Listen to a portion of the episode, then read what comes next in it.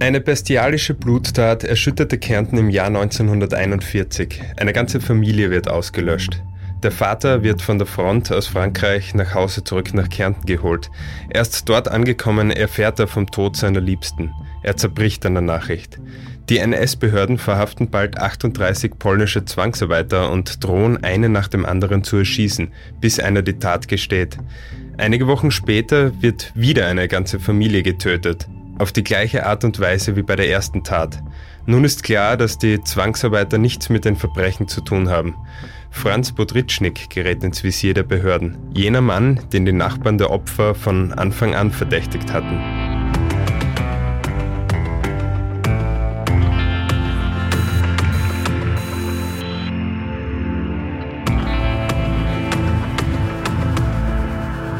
Herzlich willkommen bei Delikt, dem Kriminalpodcast der kleinen Zeitung. Mein Name ist David Knees und ich befinde mich heute in der Kärntner Redaktion und begrüße heute ausnahmsweise nicht einen meiner netten Kolleginnen oder Kollegen hier, sondern den Autor und Chronisten Valentin Hauser, der sich in seinen Büchern mit der Geschichte und der Kultur seiner Heimat auseinandersetzt. Und zwar in vielen Facetten, auch mit den dunkleren Seiten. Wie auch im Buch Die Bluttaten des Franz P., über die wir heute sprechen werden. Herzlich willkommen, Valentin Hauser. Grüß Gott. Ja, dieser Fall, über den wir heute sprechen, der hat sich vor mehr als acht Jahrzehnten ereignet. Was hat eigentlich Ihr Interesse daran geweckt und wie kam es dann überhaupt zu diesem Buchprojekt? Weil Sie sind ja, glaube ich, Sie waren ja nicht immer Autor, stimmt das? Erst in der Pension, ja, Pensionszeit. Mit dem Zeitpunkt, wo ich in die Rente gegangen bin, habe ich mich dann mit dem Schreiben von Büchern befasst und äh, gleich am Anfang einmal habe ich das Buch die Blutdaten des Franz B. geschrieben. Mhm. Und zwar draufgekommen bin ich auf diesen Fall äh, schon als Kind. Da lauschte ich mit offenen Ohren, wenn meine Eltern über den Mordfall im sogenannten Wölfnitzgraben gesprochen haben. Mhm. Und äh, die, diese Geschichte ist dann ein bisschen eingeschlafen und erst bei den Recherchen äh, zum äh, Buch Kreuzschach, ein Bergdorf erzählt, bin ich wieder auf diese Geschichte gestoßen. Ja. Und äh, kurze Zeit danach war dann die Zeit reif. Ich habe viele Unterlagen zusammengetragen und Interviews geführt mit Zeitzeugen noch. Und so entstand dann äh, das Buch Die Blutdaten des Franz B. Mhm. Der Zeitraum von diesem Fall fällt in ein besonders dunkles Kapitel unserer Geschichte, weil wir befinden uns mitten im Zweiten Weltkrieg im Bezirk Völkermarkt. Und für ein besseres Verständnis von diesem Ganzen können Sie uns was über die Gegend und die Lebensumstände von dieser Zeit erzählen? Ja, natürlich. Der erste Fall mit äh, sechs äh, Toten, ein Mord mit sechs Toten, der fand in der Gemeinde Griffen im Kärntner Unterland statt im sogenannten Wölfnitzgraben. Das ist ein, ein alter Pferdefuhrwerkweg, der von Tal hoch hinauf auf die Saalm führt. Mhm. Und in diesem Graben, da befand sich äh, eine sehr heruntergekommene Hütte, äh, die sogenannte Petutschnik-Keusche. Und äh, hier wohnte eine arme Keuschlerfamilie.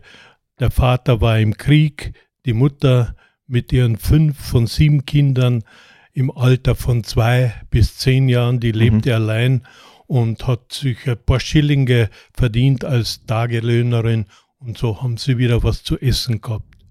Und der zweite Fall mit drei Getöteten, äh, der befand sich in der Gemeinde Völkermarkt und zwar im kleinen Weiler Döllerberg, äh, etwas westlich der Stadt. Hier am Hof Fulgo Gregor äh, lebte der Familienvater äh, Sajowitz. Er war Gendarm und musste, weil es ja Kriegszeit war, auf der Bezirkshauptmannschaft im Völkermarkt Lebensmittelkarten ausgeben. Weiters lebte mit ihm seine Frau und der kleine dreijährige Sohn sowie seine Schwiegermutter. Mhm. Und insgesamt, wie kann man sich das vorstellen? Ich meine, der Krieg war schon zwei Jahre im Gange zu dieser Zeit. Es waren wahrscheinlich viele der Männer im wehrpflichtigen Alter schon an der Front, auch der Familienvater, auf den wir später dann noch zu sprechen kommen. Aber hat dort Armut geherrscht oder wie, wie kann man das sich sozial, dieses Gefüge vorstellen zu dieser Zeit? Ja, es war wie gesagt, Kriegszeit eine sehr, sehr schwierige Zeit für die Hause, zu Hause gebliebenen, also meistens äh, ein Großvater, Großmutter, Frau und, und kleine Kinder. Alle anderen waren ja an der Front. Mhm. Zum Essen gab es auch nicht viel, außer man hatte eine kleine Landwirtschaft und äh, war Selbstversorger. Mhm. Ja, jetzt kommen wir zur ersten Bluttat. Sie haben sie schon angesprochen. Die geschah am 29. August 1941. Aber bevor wir über den Tatablauf sprechen, können Sie noch ein bisschen was darüber sagen, wer die Opfer waren? Ja, die Opfer von diesem äh, grausamen Mörder war im zweiten Fall bei der Familie Seierwitz in Döllerberg bei Völkermarkt die Bäuerin, also die Hausfrau, die war 36 Jahre alt. Dann ihr Sonnenschein über alles geliebter Sohn, äh, der dreijährige Arnold und ihre Mutter, die damals 63 Jahre alt war. Und der Fall in Griffen bei der Familie Werschnick, da war die Keuschlerin, die Ursula, mit 42 Jahren, dann ihre Tochter, die Friederike, mit 10 Jahren, der Leonhard mit 9 Jahren, der Sebastian Basti wurde er genannt, der war sechs Jahre, als er ermordet wurde. Dann der kleine Johann, das Hansele mit drei Jahren und das Franzale, also der Franz Werschnick mit äh, zwei Jahren. Und das Interessante ist, dass diese ermordeten Kinder Verwandte vom Literaturnobelpreisträger Peter Handke waren. Mhm. Peter hat ja selbst in einem Buch äh, den Mordfall äh, natürlich äh, nicht so real, sondern romanmäßig, so fiktiv halt äh, beschrieben. Mhm. Und ich glaube, er hat Sie auch dazu bewegt, dieses Buch dann so zu schreiben. Ja, Peter hatte dann das ganze Buch äh, lektoriert. Äh, er hat mir etwa 100 Eigenschaftswörter herausgestrichen, hat er gesagt, du nimmst so viel vorweg, äh, lass dir den Leser oder die Leserin selbst entscheiden, ob das wirklich so schön oder so böse oder so brutal war. Mhm. Sehr interessant, die Zusammenarbeit dann auch mit so einem Literaten in diesem Fall, kann ich mir vorstellen. Ja, Peter ist ja ein guter Freund von mir. Wir telefonieren ja alle drei Wochen einmal und er kommt immer wieder gerne mit zunehmendem Alter, wahrscheinlich umso lieber in seinen Geburts- und Heimatort mhm. Griffen. Mhm. Ja, kommen wir zu dem ersten Fall. Der wurde entdeckt vom 17-jährigen Sohn der Familie oder eigentlich dem unehelichen Kind von Ursula Werschnick, dem Josef Pepe Kucher. Der war es, der das Verbrechen, diese schreckliche Tat dann entdeckt hat. Er wollte eigentlich seine Mutter und die Halbgeschwister besuchen, doch schon als er zum Haus kam, zu dieser Keusche, kam ihm einiges seltsam vor. Genau so war es. Es war der 30. August 41.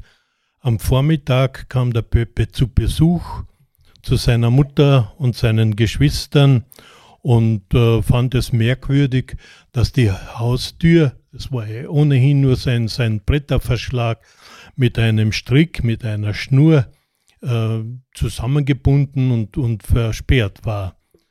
Er dachte sich nichts Böses dabei, er glaubte, die Mutter sei Schwammerl glauben oder irgendwelche Beeren pflücken gegangen und wird gleich kommen. Aber die Zeit verging, der Pepe wurde hungrig, hatte gedacht, jetzt schneide ich das durch. Er nahm seinen Taschenfeidel und durchschnitt die Schnur und öffnete das Tor und ein Schrei des Entsetzens ist ihm herausgeschossen, als er vor sich die tote Mutter und drei seiner Halbgeschwister am Boden im eigenen Blut liegend vorfand. Nach einer kurzen Schockstarre äh, radelte er zu seinem Nachbarhaus und äh, stürmte in die Küche und schrie, meine Mama ist ermordet. Die Bäuerin, die war hochschwanger, äh, der fiel sofort der Tontopf zu Boden und äh, zerbrach in hundert Stücken. Daraufhin äh, äh, raste er so schnell er konnte mit seinem Fahrrad zur äh, Gendarmeriestelle griffen und verständigte dort äh, die Gendarmen und zwei davon sind dann gleich mit ihm zurück zur Tatstätte halt gegangen. Mhm. Und äh, die haben sofort auch die Mordkommission äh, verständigt, äh, die dann auch bald eingetroffen ist. Naja, und als die Gendarmen dann äh, das Haus betraten, stiegen sie über seine äh, Hühnerleiter in den Dachboden und fanden dort die zwei äh, Eltern, Buben mit aufgeschlitzten Hälsen. Und da meinte ein Gendarm, der Mörder hat nicht nur gemordet, er hat äh, alle, die ganze Familie abgeschlachtet. Das war ein Schlachtfeld. Mhm. Ja, das hat man nachher noch äh, rekonstruieren können. Wie ist oder wie viel davon hat man rekonstruieren können? Er ist reingekommen und die Mutter war wahrscheinlich sein erstes Opfer. Ähm, der, ja, es, es wurde einigermaßen nachvollzogen, wie es, wie es sich abgespielt hat. Äh, als erster äh, schlug er auf die Mutter mit einem Prügel, den er mitgenommen hat, mit einem Holzscheit.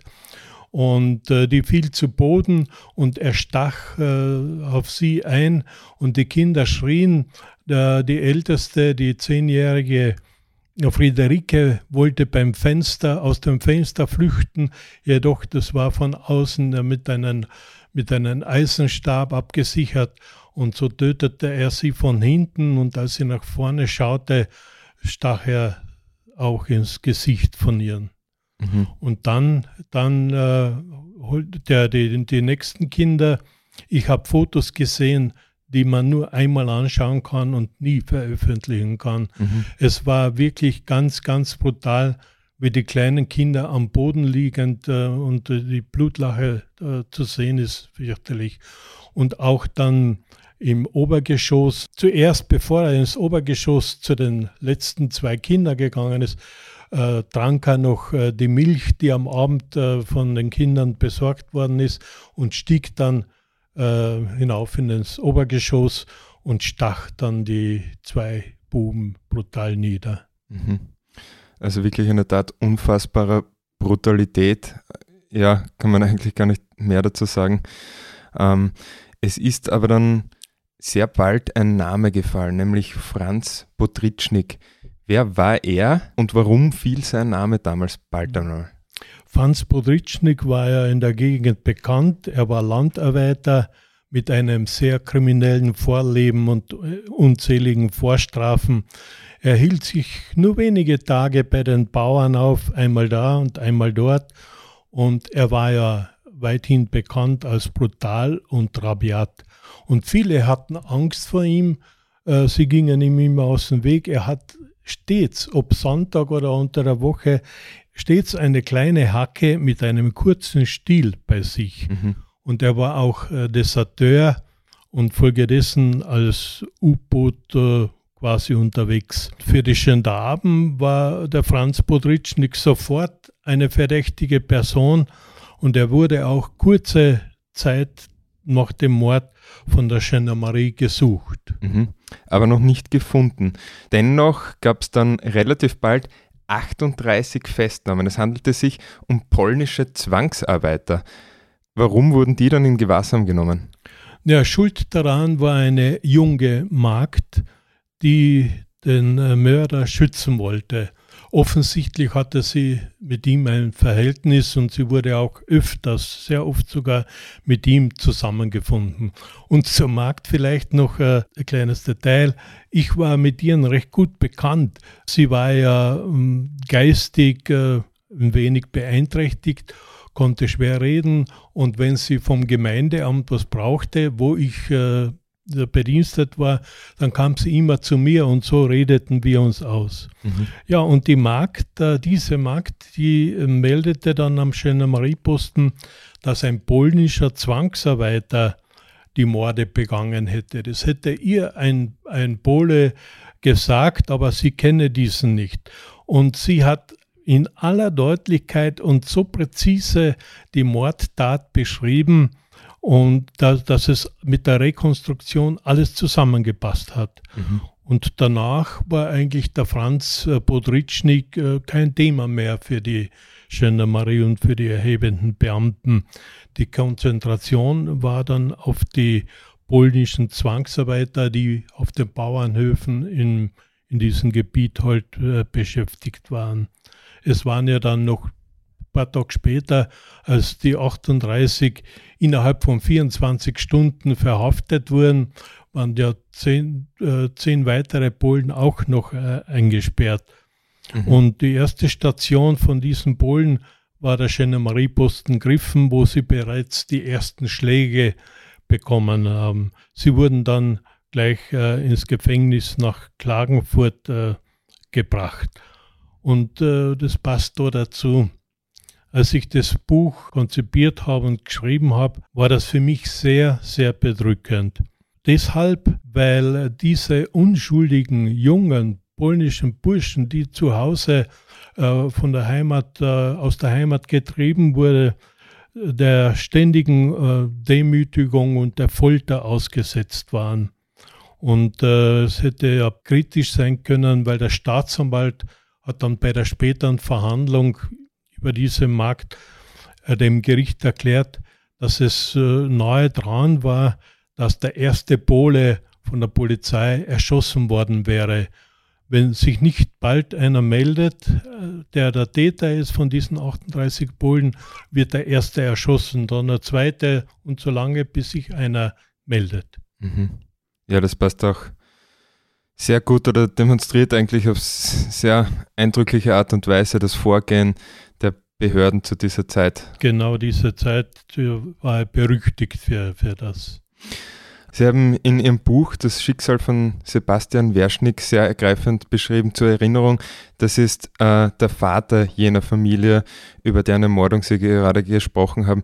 Äh, er befand sich zum Zeitpunkt der Tat an der Front am Westwall in Frankreich, glaube ich.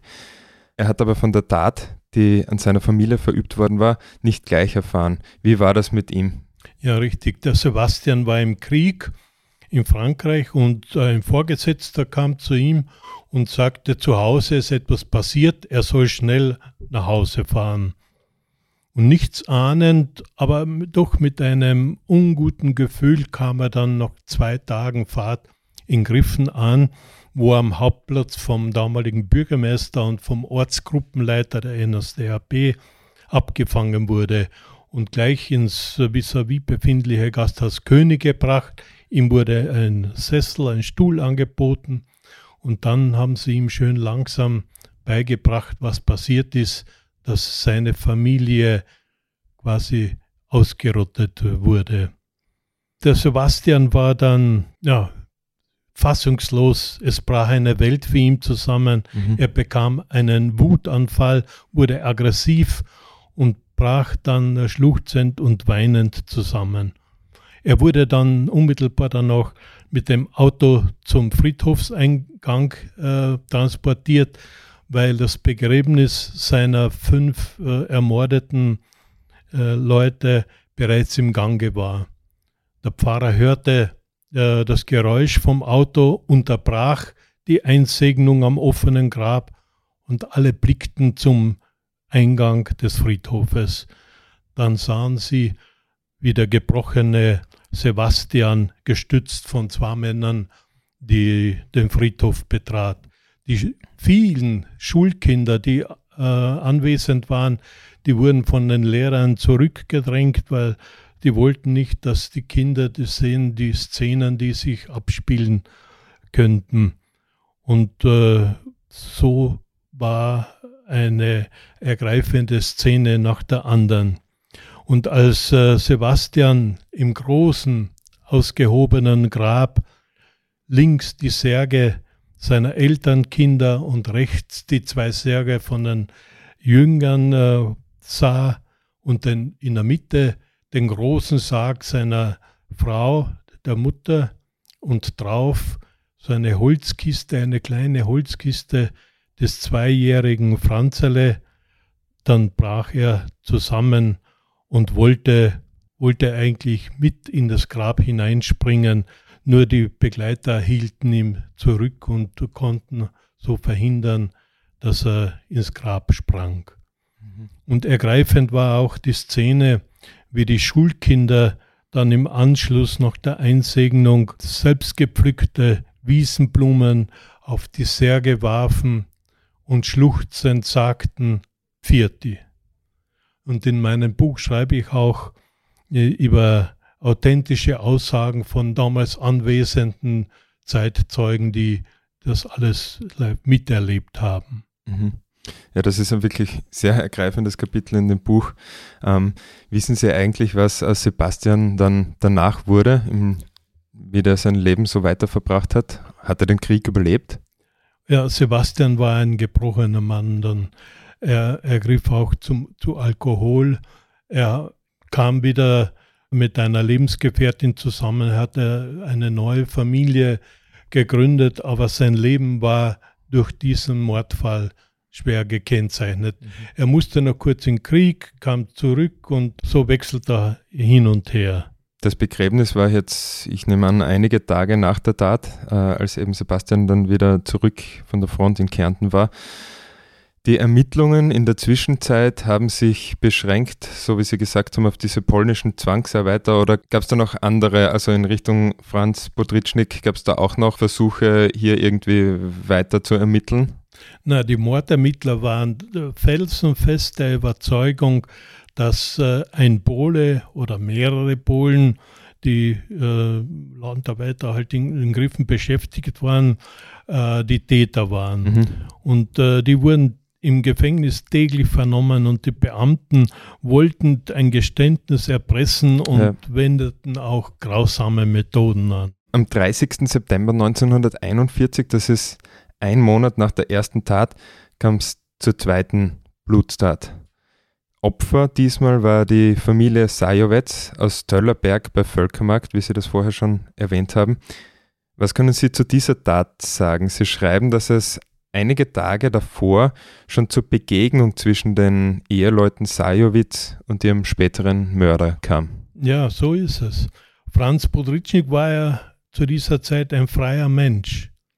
Und er wanderte herum, er wanderte weit herum und kam auch äh, ja, nach Völkermarkt und Döllerberg und beging halt immer wieder Einbrüche, weil er musste von was leben, nicht, er arbeitete ja nicht ständig und so besorgte er sich Esswaren und Rauch- und Trinkwaren. Mhm. Und genau ein Monat nach dieser Bluttat in Griffen war dann die Familie Seierwitz bei Heuarbeiten im Döllerberg beschäftigt. Und wie aus dem Nichts stand plötzlich ein Mann, sich später herausstellte, Podritschnik vor den Eheleuten Seierwitz. Und im Gespräch äh, erfuhr dann Podritschnik, dass der Herr Sajowetz an Wochentagen im Völkermarkt arbeitet und dann nie daheim wäre. Mhm. Und äh, tragischerweise nur zwei Tage später, es war der 30. September 41, da kam äh, Sajowitz äh, gegen 19 Uhr von der Arbeit heim und im Stall plärten äh, die, die Kühe und die Rinder und die waren nicht gefüttert und die Haustür war verschlossen. Sayowitz war verwundert und drängte das Vieh und gab ihnen Futter und stolperte bei dieser Tätigkeit über einen Strohhaufen. Und dann sah er zum Entsetzen einen Fuß aus diesem Strohhaufen herausragen. Und so fand er seine mit einer Axt erschlagene äh, Frau. Und kurz danach im Wohnhaus fand er auch den Liebling der Familie, den dreijährigen Arnold und seine Schwiegermutter. Alle drei wurden mit der Schneidseite einer Hacke quer über das Gesicht geschlagen und der Kopf wurde beinahe durchtrennt oder gespalten. Mhm. Also wieder mit äußerster Brutalität vorgegangen. Und das war, war das diese Waffe, die er immer mit bei sich getragen hat? Mit dieser Hacke, die er immer bei sich hatte, das war die Mordwaffe in Döllerberg. Mhm. Die Nachricht von diesem Verbrechen hat sich dann sehr schnell verbreitet. Man kann sich das vorstellen, in der Gegend war ja wahrscheinlich die erste Tat noch immer in aller Munde. War mit der zweiten dann klar, dass die inhaftierten Polen unschuldig sind und was hat das für die Ermittlungen bedeutet? Ja, da die Morde dann in Döllerberg und Griffenau gleichzustellen waren, war für die Mordermittler sofort klar, dass die Polen ausscheiden und nicht als Mörder in Frage kommen. Mhm. Und nächsten Tag bereits wurden sie freigelassen und äh, auf die Bauernhöfe zurückgebracht. Unmittelbar danach folgte erst die intensive Fahndung nach Franz Podritschnik, äh, weil er in beiden Fällen vor den Mordtaten ja in der Nähe der, der Tatorte gesehen wurde.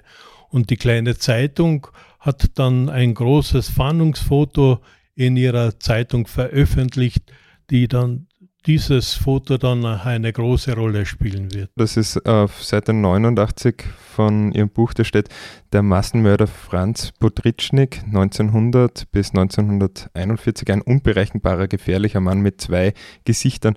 Er hat hier äh, einen Hut auf, schaut eigentlich relativ normal aus, einen kleinen Schnauzbart. Nichts Auffälliges eigentlich, ja, so auf den ersten Blick. Ja, dieses Foto ist eigentlich äh, aus jüngeren Jahren, weil Podritschnik hat sich ja nie äh, abfotografieren lassen. Er ging immer aus dem Weg und äh, war irgendwie menschenscheu und deshalb äh, war das das einzige Foto. Hier schaut er wirklich nicht kriminell aus. Ne? Ja, wie ein, wie ein freundlicher Mann. Aber das war eben das Fahndungsfoto, das in der kleinen Zeitung abgedruckt ja. worden war. Und es hat gewirkt, es hat ihn jemand erkannt. Es, so war das, ja. Einen Tag nach dem dreifachen Mord in Döllerberg wurde dann äh, Podritschnik in einer Trafik in Klagenfurt von einem Zimmermeister äh, erkannt, der auch in der Trafik war und die kleine Zeitung in der Hand hielt und das Foto sah und vor ihm quasi der Gesuchte. Ja. Ähm, das ist eine lange Geschichte, aber die verständigte Gendarmeriestreife sah dann, dass äh, Bodritschnik als Beifahrer in einen mit Steinen beladenen Lastkraftwagen gestiegen ist und Richtung Stadt auswärts mitfuhr, muss man sagen. Mhm. Und im Stadtteil Weidmannsdorf war es soweit, da wurde der LKW abrupt äh, gestoppt. Podritschnik hatte dann keine Zeit mehr, dass er seine geladene Pistole aus seinem Hosensack äh, äh, holen würde. Er wurde von den Gendarmerie- und Polizeibeamten blitzartig aus dem LKW gezerrt und verhaftet. Wir haben hier jetzt schon gehört, die Polen wurden freigelassen. Es war klar, dass die unschuldig sind. Was ist mit der 19-jährigen Dienstmarkt, die sie offensichtlich verleumdet hat, dann passiert? Ja, die 19-jährige Magd mit einer sehr bitteren Kindheit. Äh, ihre Mutter wollte sie nicht als Kind haben und schleuderte äh, die kleine Apollonia, so war ihr Vorname, äh, gegen die Küchentür, aber sie überlebte und hat erst mit zwölf Jahren zu sprechen angefangen. Äh, sie wurde nach der Verhaftung des Franz Podritschnik auch verhaftet und wurde zu 18 Monaten Zuchthaus verurteilt. Ja. Und die Strafe äh, verbüßte sie dann in einem Frauengefängnis in Deutschland. Das war ja Deutsches Reich, Kriegszeit wo es ihr sehr, sehr ja, schlecht ging und da ging es nicht zimperlich zu. Wie war das mit Potritschnik? Ich nehme an, die Beweislage war jetzt relativ eindeutig gegen ihn. Wie war das mit seinem Prozess und dem Urteil? Wie ging es weiter mit ihm? Ja, der Franz Podritschnik kam einen Tag nach seiner Verhaftung in eine, soll ich sagen, äh, käfigähnliche Kiste aus Eisen. Da wurde er hineingesperrt und am alten Platz, am äh, Platz in Klagenfurt, öffentlich zur Schau gestellt. Mhm. Da fuhren sogar aus dem Kärntner Unterland äh, Leute äh, nach Klagenfurt, um den äh, Podritschen, das angekündigt worden ist, dass er zur Schau gestellt wird, noch zu sehen und auch ins Gesicht zu spucken. Mhm. Manchmal spuckte er zurück, aber er ließ alles emotionslos über sich ergehen. Und 14 Tage nach der Verhaftung fand im Landesgericht äh, in Klagenfurt eine äh, Sondergerichtsverhandlung statt, wo die Sachverständigen dann im Detail nochmals die neuen Morde schildern mussten. Und das war für viele Besucher der Verhandlung, für Zuhörer, ja, sehr emotional und löste Entsetzen aus. Weil äh, Franz Podritschnik ist da vorgegangen wie ein Raubtier und nicht wie ein menschliches Lebewesen. Mhm. Und der Richter fragte dann den Mörder, warum er neun Menschen umbringen musste. Da meinte er, naja, ich bin seit meiner Kindheit an gewohnt, Diebstähle zu machen und Einbrüche äh, zu verüben. Darauf hackte dann der Staatsanwalt ein und hat gesagt, was kennen aber die Kinder dafür? Warum haben sie die Kinder umgebracht? Die Kinder habe ich umgebracht, weil sie geschrien haben, war seine Antwort. Mhm. Und Podritschnik wurde dann wegen neunfachen Mordes zum Tode verurteilt und das Urteil war sofort rechtskräftig. Und unmittelbar nach der äh, Verhandlung wurde er ins Landesgericht nach Wien überstellt, das Gefangenenhaus. Da musste er eine Woche auf die Hinrichtung warten und zwar im Todestrakt, im sogenannten armen Sündertrakt. Mhm. Und am 22. Oktober 1941 war es dann soweit. Um 6.10 Uhr kam der Gefängnispfarrer zu Franz Podritschnik betete mit ihm eine Weile und spendete ihm die heilige Kommunion. Dann führte der Seelsorger äh, ihn zur Richtstätte, also zum Schafott, und Minuten später hörte man einen dumpfen Aufschlag des Fallbeiles. Franz Podritschnik war gestellt. Mhm. Das ist jetzt, ähm, also es ist dann letztendlich doch recht gesprochen worden, soweit man das im Nachhinein sagen kann. Dennoch würde ich jetzt noch gerne mal zu sprechen kommen auf die Behörden und die Reaktion und die Verleumdung von diesen ähm, 39 Zwangsarbeitern. Glauben Sie, wenn die Justiz nicht so vorurteilbehaftet war oder die Beamten, wie es eben zu jener Zeit war, in der NS-Zeit, dass man sich auf tatsächliche Ermittlungen konzentriert hätte und nicht auf ja, die Zwangsseite, die ihnen damals präsentiert worden waren, hätte man diese zweite Tat verhindern können? Naja, wenn nicht nur in eine Richtung äh, ermittelt worden wäre, da hätte man womöglich Franz Podritschnik wesentlich früher äh, verhaften können und so die zweite Mordtat verhindern. Aber durch die Aussagen von dieser hinterlistigen Magd mhm. waren die Behörden irgendwie voreingenommen. Und zur Frage, ob das Konsequenzen hat äh, gehabt, über die Unschuldigen ja, fast zu töten oder zu demütigen. Naja, man muss sich in die Zeit versetzen, die Nazi-Zeit, NS-Zeit, da war vieles möglich, was äh, heutzutage undenkbar wäre.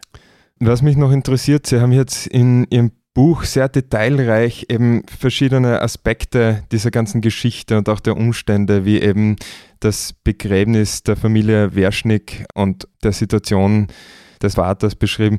Wie trägt man so viele Informationen zusammen? Wie ist da Ihre Arbeitsweise? Weil das muss ja bestimmt sehr viel Arbeit in Archiven und dergleichen sein, dass man dann wirklich zu diesen ähm, Details auch kommt, so viele Jahre später.